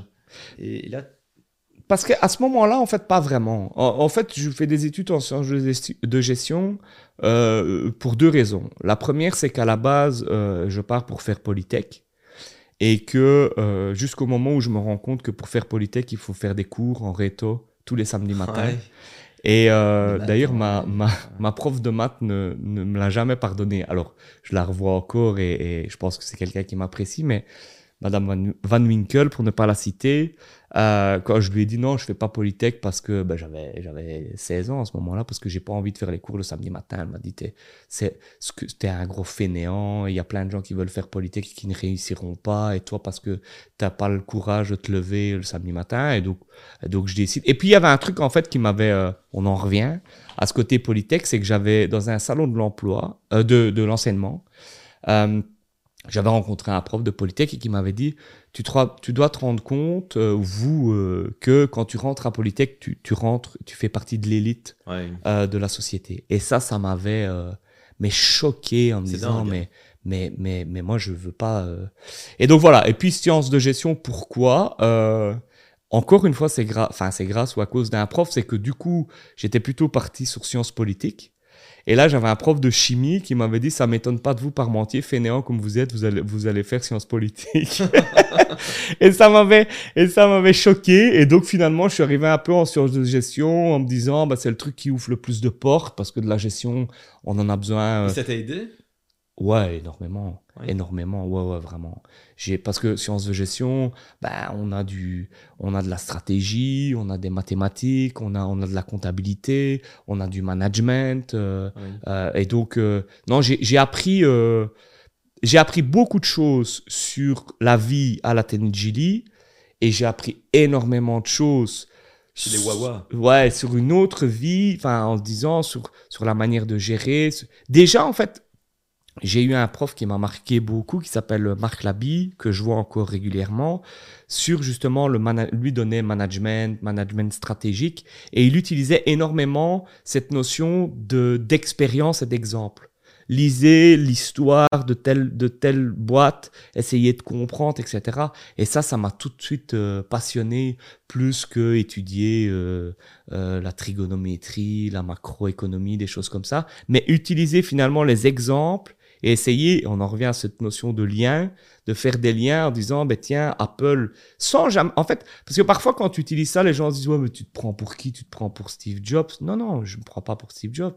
Je me dis juste qu'à ce moment-là, il a quand même une idée incroyable et qu'on pourrait, à mon petit niveau, humble niveau, la transposer et l'essayer sur tel projet. Tu et as lu la biographie de Steve Jobs? Oui, bien sûr, bien sûr, bien sûr. C'est passionnant. Hein. Ben, c'est les... Écoute, j'ai regardé Steve Jobs, euh, j'ai regardé justement euh, hier, je regardais le film euh, sur Nike et j'ai lu la biographie du patron de Nike et j'ai lu en parallèle la biographie de Jordan, qui à un moment donné, en fait, cette association change la vie d'une boîte qui est devenue aujourd'hui euh, une des plus grosses boîtes du monde et, d'un homme qui est devenu un des hommes les plus influents du monde. Je dis toujours, si, si je pouvais faire un break, euh, choisir une seule personne dans le monde entier, ça serait Michael Jordan parce que je me dis, c'est...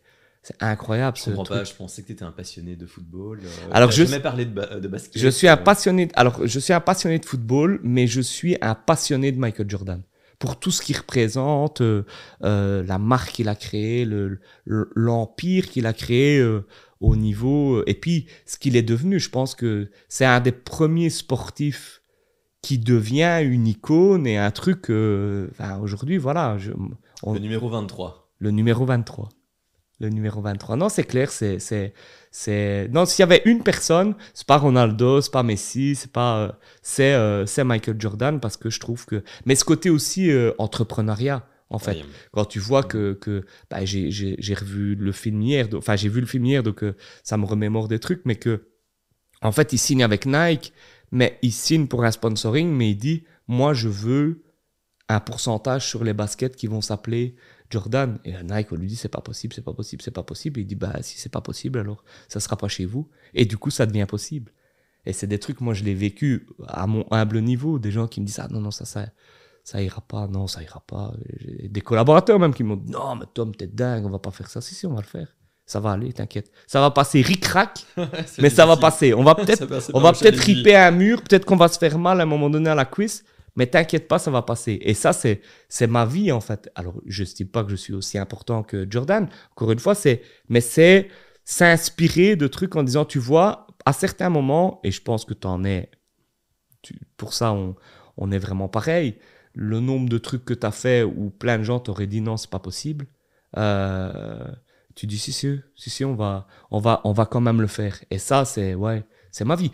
Y compris ici sur le poste de secrétaire fédéral. Non, un ne démissionne pas, on me l'a dit.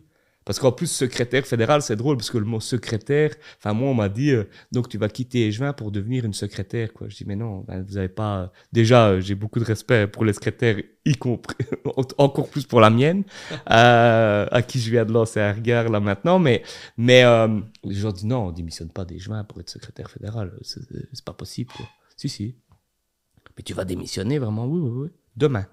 Si vous voulez, demain. Ça a été dans, fatalement dans, dans les premières discussions en disant mais tu dis que ça t'intéresse, mais tu vas quand même pas abandonner juin. Si, pas de problème. Voilà. Comme quand je suis devenu échevin, on m'a dit, on dit ouais, mais tu vas pas abandonner Full TV. J'ai eu plus de mal, euh, mais je dis si, ok, c'est bon, c'est bon, je comprends. Euh. Full TV. Full TV. Qu'on en parle un peu parce que euh, c'était ça, donc tu as parlé un peu des, de, de, de Tu as eu un, premier euh, job. Euh, ouais, très court. Ouais, très court. Et, euh, mais très vite, là, tu rentres dans, dans une de tes passions, dans une des structures qui te caractérise le plus, c'est Full TV. Ouais. Et, et, tu es resté pendant longtemps, quoi. 10 ans, un gros 10 ans. Un gros 10 ans. Et là, il y a le travail de l'image et du son. Ouais. Et, mais en fait, je tombe dedans. Ben, Full TV, c'est un peu comme le, le, texte de rap. Ça démarre vraiment d'une discussion, ou ça démarre d'un sentiment, où là, on revient sur la Gilly, le côté combattant, en disant euh, Moi, j'en ai marre que chaque fois qu'on parle de Charleroi, c'est en négatif. Parce que 2006, c'était. On mangeait, on a eu du trou, puis on a eu les affaires euh, politico-judiciaires, et puis voilà. Euh, dans les médias, le traitement dans les médias, etc., on va faire quelque chose. Et au départ, on part, pour, on part sur un blog parce qu'il faut se dire qu'en 2006, YouTube, Facebook, tout ça, rien n'existe. Ah euh, il n'y a rien qui existe. Euh, puis le blog, moi, je, J'en fais moins maintenant, mais je faisais quand même encore, euh, je faisais des, des fautes d'orthographe, des trucs comme ça. Je dis, ouais, ça va pas. Ah, maintenant, j'adore écrire, mais en tout cas, à ce moment-là, quand j'avais, euh, quand j'avais 25 ans, euh, j'étais pas, jamais pas, donc je dis non. Puis on va faire une web radio parce que c'était, c'était ce qui marchait à ce moment-là. C'était l'époque des web radios. Moi, j'ai un accent à couper au couteau, donc on s'est dit. Euh, j'ai un prof qui m'a dit un jour vous, Parmentier, vous devez utiliser des mots euh, plus intelligents parce que quand on entend comment vous parlez, vous n'êtes pas pris au sérieux. C'était Marc Labie aussi qui était. Je te jure, il m'a dit ça, vous, Parmentier, dans les cinq premiers mots, essayez d'en mettre deux vraiment intelligents parce que quand on entend votre accent, vous n'êtes pas pris au sérieux. Et donc, on s'est dit ouais, web radio, c'était pas assez. Euh, et on s'est dit on va faire de la télé. Et on avait jamais, parce qu'en fait, tu dis passion, à ce moment-là, c'était pas du tout une passion, en fait, parce que ah oui. j'avais jamais fait ça de ma vie. Je, j'ai, je me suis jamais dit que j'allais faire la communication dans mes études. Je suis vraiment tombé, et en plus, j'en rigole toujours parce que on a, on, a ben, tout préparé, cherché des partenaires, des trucs. Mon père nous a énormément aidé dans, dans ce projet-là. Et puis moi, j'ai commencé à filmer, et je me suis rendu compte que je détestais filmer. Jamais pas jamais pas filmé, jamais. Ça... Et donc, moi, je me suis ben, spécialisé dans la recherche de partenariats, la recherche d'argent, la recherche de subsides, etc. Et je me suis vraiment spécialisé dans cette capacité à, à parfois aux grandes dames de mes équipes, à voir ce qui ne va pas dans une vidéo. Je suis incapable de la faire, mais si tu me montres, d'ailleurs, ma femme m'engueule de temps en temps, ou des fois je regarde un film et je dis, mais le plan là, il est bizarre, euh, t'as vu, il bouge, et tout comme ça. Elle me dit, eh, tais-toi, regarde le film et arrête d'analyser de savoir comment ils ont filmé. Donc, donc voilà, je pars là-dessus, mais on part encore une fois dans un truc improbable. On n'a jamais touché de caméra, on n'a jamais fait de communication, on n'en a aucun dans, l'équipe de base qui est là-dedans, quoi. Et donc, euh, et on crée ce projet incroyable qui, qui, qui aujourd'hui euh, vit encore, et on, on crée aussi ce côté, ce projet positif à Charleroi. Des carologues m'ont dit, mais tu vas faire du positif à Charleroi, tu vas faire combien? Tu vas faire 30 vidéos, tu auras fini. Et on en a fait des milliers. Aujourd'hui, Full TV, c'est 5, 6, peut-être 10 000 vidéos, on a arrêté de compter, euh, sur du positif à Charleroi. Ouais, ça, on revient un peu sur ton côté entrepreneuriat, hein, de ton côté projet. Euh, oui. Euh, tu vois, tu commences Full TV. Moi, je pensais que c'était une, passion, en fait. Non, pas du tout. L'image. Et, et, tu te lances là-dedans un peu comme un, entrepreneur, quoi. Oui, et, et, et je me lance là-dedans aussi avec toujours avec des bouts de ficelle. Parce que le monde des maisons de jeunes, c'est pas un monde où il y a beaucoup d'argent. Et donc, on cherche, on fait à, moindre coût, on teste, on, prend des stagiaires. Moi, j'ai été, euh, et, ils nous ont suivis, mais on a rencontré, euh, ça s'appelait l'IPSMA, où on disait on va prendre des stagiaires alors que euh, on lance un nouveau média et ils nous ont suivis. Donc voilà, c'est ce côté un peu, on pousse. Est-ce que tu t'es lancé aussi avec des bouts de ficelle dans la politique euh, quand euh, Non, ça je crois pas. La politique, ça a été un autre. Euh, la politique, on... en fait, je décide en 2016. Dans ma tête, je décide en 2016. Et qu'est-ce qui fait que tu décides en 2016 de faire de la politique, en fait? Parce que, si tu veux, dans ta chanson, et c'est ce que je te disais ici avant de commencer, on pourrait presque faire le break rien que sur cette chanson et la suivre. Ouais. Et et là, on sent que c'est un objectif, quoi, de, faire de la politique. C'est à mon tour, comme tu le dis. Ouais. Devenir échevin, cette fois, c'est mon tour. Ouais. Et euh, est-ce que tu as fait de la politique pour euh, prouver quelque chose à, ton père? Parce que tu le sentais très, euh, très fort Ou un peu comme, tu vois, Full TV c'est un projet, tu, ne sais pas très bien de quoi il va être fait, et tu te lances, hein, tu te lances dans, dans, l'aventure sans savoir ce que c'est exactement parce qu'en en réalité, tu l'as jamais été, ton père l'a été, oui, tu as pu voir certaines choses, tu as, tu as pu voir le voir revenir euh, le, Oui, soir, bien sûr. euh, réfléchir, euh, être inquiet. Ou ne pas le voir euh, revenir le ou soir. ne pas le voir euh, revenir. Donc, euh, explique un peu, euh, c'est quoi ce- C'est quoi le cheminement? Ben, Alors, il y, a plusieurs choses. Première chose, ce n'est absolument pas par rapport à un sentiment euh, par rapport à mon père. Parce que euh, certains l'ont parfois vécu comme ça en disant tu besoin d'être reconnu. Mais j'étais déjà, j'étais déjà reconnu et, avec Full TV, on, on était déjà donc c'est c'est pas du tout ça. C'est pas euh, c'est pas euh, quand je dis c'est mon tour, c'est un fait. C'est de dire ben maintenant c'est moi qui deviens échevin. Et quand on démarre en 2016 et qu'on se dit maintenant on y va, on va. Ça c'était peut-être un peu arrogant de ma part, c'est de dire moi j'ai je me suis lancé dans la campagne pour être échevin, pas pour être conseiller communal. C'était pas l'objectif. L'obje- Si j'avais pas été échevin euh, au- à la suite des élections 2018, ça aurait été un échec dans ma tête. Donc c'était, je l'ai pas dit à ce moment-là parce qu'on on ne le dit pas, mais dans la réalité c'était ça. Mais aussi, c'est qu'à un moment donné, je pense que j'avais apporté tout ce que je pouvais apporter au niveau des maisons de jeunes, au niveau de ces différents projets, et c'est passer à l'étape supérieure. Et côté aussi un peu, c'est euh, maman quand, quand je lui ai annoncé le truc m'a dit, euh, mais moi je te voyais pas du tout là-dedans, je te voyais plutôt dans un poste à l'interne finalement que je vais occuper Ouais, euh, demain. Et je lui ai dit, et tu et as eu l'impression que je l'ai refusé? Et donc je pense que mon lancement en politique, c'est aussi dire, ok, j'ai pas de proposition, et donc maintenant je vais aller la chercher. Et c'est un peu comme ça que je me lance. Alors c'est un peu euh, parce que euh, j'estime que j'ai plein de choses à apporter euh, et que dans, dans, dans ce monde-là, j'ai fait le tour.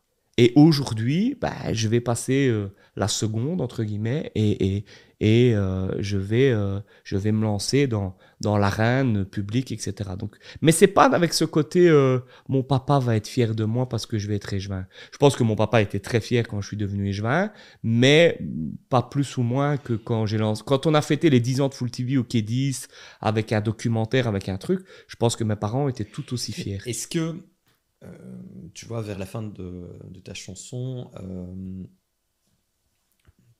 tu, tu utilises aussi euh, euh, des mots, euh, l'ambition, tu vois, Oui. euh, d'avoir des idées, tu vois. Est-ce que tu es, tu es à un moment de ta vie où tu es plus mature, en fait? Bien sûr. et tu sais, tu sais exactement, enfin exactement, on sait jamais exactement ce qu'on veut faire, mais tu vois plus ou moins dans quelle direction aller et ce que tu veux faire, qui, que tu vas faire, euh, presque de manière naturelle en fait. Exactement. Euh, Je le vois exactement. En fait, je sais ce que je veux faire, je sais surtout ce que je veux plus faire. Je sais ce que j'ai plus envie de faire et je sais ce que j'ai plus envie de sacrifier. Euh, Qu'est-ce que tu veux plus faire? Je pense qu'il y a un côté en politique où à un moment donné, bah, il faut toujours se vendre.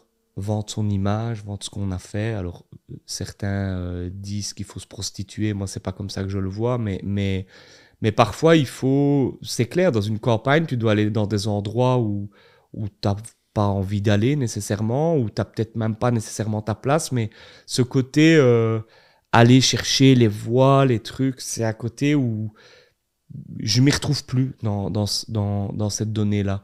Et, et, et sacrifier des moments, que ce soit euh, en famille euh, ou, ou avec des amis ou avec des proches, pour... Je, je discutais avec, avec, avec des amis proches à moi qui m'ont dit, ouais, euh, je comprends pas, ou enfin, pourquoi tu fais ça, pourquoi tu, tu décides de changer. Je dis, tu sais, si je décidais pas de changer, aujourd'hui on est samedi soir, ben c'est peut-être un der- dernier samedi soir euh, où on se verrait parce que aujourd'hui, regarde, il y a ça, il y a ça, il y a ça, il y a ça, il y a ça. Si j'étais en campagne électorale, de ces cinq endroits-là, je devrais au moins y être. Et aujourd'hui, je suis là avec vous et je vais, et je vais partager un moment avec vous. Et ça, la crise sanitaire m'a fait vraiment euh, réfléchir sur, euh, sur cette notion finalement de qu'est-ce qui est essentiel. J'ai lu un livre là-dedans, j'en ai déjà parlé dans le break, mais sur euh, c'est quoi qui est essentiel pour ta vie, pour ton besoin. Je pense que j'ai besoin de projets, j'ai besoin de, de beaucoup travailler parce que je suis quelqu'un qui, qui travaille beaucoup. Mais, et je pense vraiment que je serai meilleur conseiller pour les autres, ce que je vais devenir aujourd'hui, que finalement de, de, de se l'adapter à moi-même.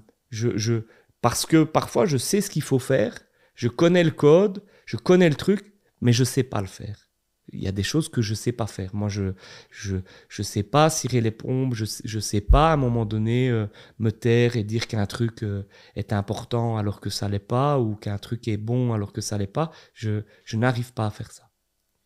Ça va être euh, il va y avoir les deux Thomas au niveau de la fédération PS de, Charleroi, ça va être assez intéressant. Écoute, j'ai, j'ai, hâte. Je, en fait, je le connais, je le connais sans le connaître, en fait, parce que, ben voilà, je le connais de, de, par la vie, mais je, j'ai hâte vraiment parce que je pense que c'est, c'est aussi quelqu'un d'une grande qualité avec qui j'ai, j'ai hâte de travailler. Oui, tout à fait. Hein. C'est quelqu'un de très euh, structuré, euh, d'ambitieux, avec euh, beaucoup d'idées. Et, qui doit être aussi quelqu'un de projet, j'ai l'impression. Un peu, on, va, on va se retrouver par rapport à ça. Oui, je pense que par rapport à ça, ça, ça, va être un mot, à mon, à mon avis, qui va revenir beaucoup, c'est la notion de, de projet. De projet. De projet sur Charleroi, quoi. Et comment euh, on stabilise Charleroi. Et euh, on va arriver à la fin, je pense. Euh. On va terminer tout doucement. on, va terminer, on a déjà été plus, plus long que. Oui, c'est pas très grave. Non, c'est pas hein, très grave. Moi, je. c'est assez important, quoi. Et tu peux parler un peu de, Charleroi, de comment tu sens Charleroi aujourd'hui en, en, 2023 C'est quoi ton image de Charleroi? Parce que tu as quand même beaucoup travaillé et euh, surtout euh, aussi avec, euh, tu as commencé avec Forgy ou sur Charleroi Positif. Oui. Et aujourd'hui, en 2023, tu as en plus occupé un poste d'échevin, demain secrétaire fédéral. fédéral. Et comment tu, tu, vois Charleroi et comment tu vois la perspective de, de Charleroi au niveau, au niveau politique quoi? Alors, moi, ce que je pense, c'est qu'aujourd'hui, on est au plus grand carrefour de la vie de Charleroi. Et, euh, la ville est en travaux euh, énormes, l'arrivée de l'université euh, et aussi l'organisation de la ville, parce que c'est un truc, je pense que ce qu'on aura vécu en 10 ans, 10-15 ans, c'est un truc que peu de villes vont vivre, tu le vis une ou deux fois dans l'histoire d'une ville. et aujourd'hui, on est au carrefour, et il faut qu'on réussisse. Parce que si on rate ce tournant-là, euh, pour moi, ça, n'ira pas et, ça, va être, ça va être très très difficile. Moi, je crois énormément au projet universitaire, je crois énormément. Je pense qu'il y a encore des difficultés, notamment sur l'insécurité, où aujourd'hui c'est vraiment difficile. Moi, je, euh, je travaille, euh, enfin toi aussi, au niveau autour de l'hôtel de ville, etc. C'est, c'est, on vit des moments qui parfois, moi je, même moi j'ai peur de temps en temps, des choses comme ça. Donc, euh, donc voilà. Mais en fait, il faut. Je pense qu'ici, on va arriver au bout du travail, même s'il n'est jamais terminé, mais au bout du travail de l'homme politique, des penseurs et, et, et, et de toute cette réflexion. Et maintenant, il faut que les gens l'adoptent, le prennent reviennent, ressortent. Moi, je, je, je pense toujours l'insécurité. Je pense que le meilleur, comment combattre le mieux l'insécurité, c'est qu'il faut qu'il y ait des gens. Si vous êtes sur les quais et qu'il y a 2000 personnes sur les quais à Charleroi, ben, il y aura beaucoup moins d'insécurité que s'il y en a 20. Et donc, le, le, pari, quand on aura fini les travaux, quand l'UNIF sera là, quand, ben, c'est le pari des gens. C'est de dire maintenant, on, on vous lègue une ville euh, avec un environnement, enfin, des bâtiments, un bâti, une organisation de bonne qualité. Mais si les gens ne reviennent pas, on aura perdu. Et ça, aujourd'hui, c'est le, c'est le seul pari qui, qui j'y crois, mais qui, sur lequel je suis encore craintif et il faut être vigilant. Parce que si on ne le réussit pas, on aura une ville refaite avec une belle place, une belle unif, de beaux quais, un, un beau centre commercial mais si elle est vide et si les gens... Mais j'y crois d'un côté parce que quelque part, déjà quand tu vas à la ville basse le samedi après-midi, tu revis des... Enfin, il y a des gens, il y a du monde, il y a du truc. Mais il faut que ce pari qui a été réussi à la ville basse, il se réussisse à la ville haute. Et moi, je crois que s'il se réussit à la ville haute, ben, tout toutes les rues, tous les passages entre ville haute et ville basse, et je prends par exemple la rue de la Montagne, vont revivre parce que si vous mettez des gens au-dessus et qui descendent en bas pour boire un verre, ben, sur tout le trajet, il va y avoir des magasins, il va y avoir des commerces, il va y avoir des choses. Et donc, c'est vraiment de se dire, maintenant, c'est à nous. Et là, c'est à nous, pas justement plus homme politique, c'est à nous, Carolo, c'est à nous à se dire, maintenant, c'est notre ville et il faut qu'on la revive au quotidien. Il y a eu plein de travaux, ça a été compliqué, se garer, l'insécurité, la propreté, les trucs. Mais maintenant, c'est à nous. C'est à nous à la, à la, à la reprendre. Et c'est ce que je dirais au Carolo, c'est de dire, si on veut une ville qui fonctionne, bah, il faut qu'on vive dedans. Il faut qu'on y vive, il faut, il faut qu'on y étudie, il faut qu'on y achète. Euh, euh, enfin, achète dans le sens, euh, il faut qu'on aille au resto, il faut qu'on. Et parfois, oui, il faut, faut passer au-dessus de cette difficulté. Parce que moi-même, de temps en temps, quand on est pressé, on veut aller manger vite un petit truc, on se dit, ouais, on va pas aller en centre-ville parce que. Ben ça, il faut. Quand les travaux seront finis, il faut qu'on qu'on repère cette habitude en disant, si, on va aller en centre-ville parce que parce qu'il faut faire vivre Charleroi. Après, c'est pas, c'est pas tout d'avoir des beaux bâtiments, il faut qu'ils vivent. Oui, ben, j'espère qu'on va y arriver. Quoi. Eh bien, merci euh, Thomas. Euh, j'aimerais bien ta dernière phrase. Comme jamais, l'histoire n'est pas finie. L'histoire n'est pas finie. L'histoire n'est pas beaucoup pour euh, cette interview. Merci à toi, vraiment. un très bel exercice. Tu vois Pour moi, franchement, j'ai beaucoup appris et à poser des, questions et à écouter les, réponses. Et j'espère que tu ah aussi. Ah ouais, non, moi je merci. Mais, enfin voilà, je, je t'avais déjà fait une déclaration d'amour au premier break, donc je vais pas, je vais pas la refaire. Mais euh, voilà, il y, a des gens qui sont importants euh, dans, dans, une vie, euh, il y a des gens qui sont importants et, et, tu en fais partie, en tout cas dans la mienne. J'espère que tu vas aussi réussir à occuper un bon poste de secrétaire, tu vois, à la Fédération PS de, de Charleroi. C'est important. C'est important que tout le monde soit aligné et que tout le monde travaille au mieux pour les intérêts de la ville de Charleroi. Et merci Thomas et à bientôt. Merci à toi, à bientôt.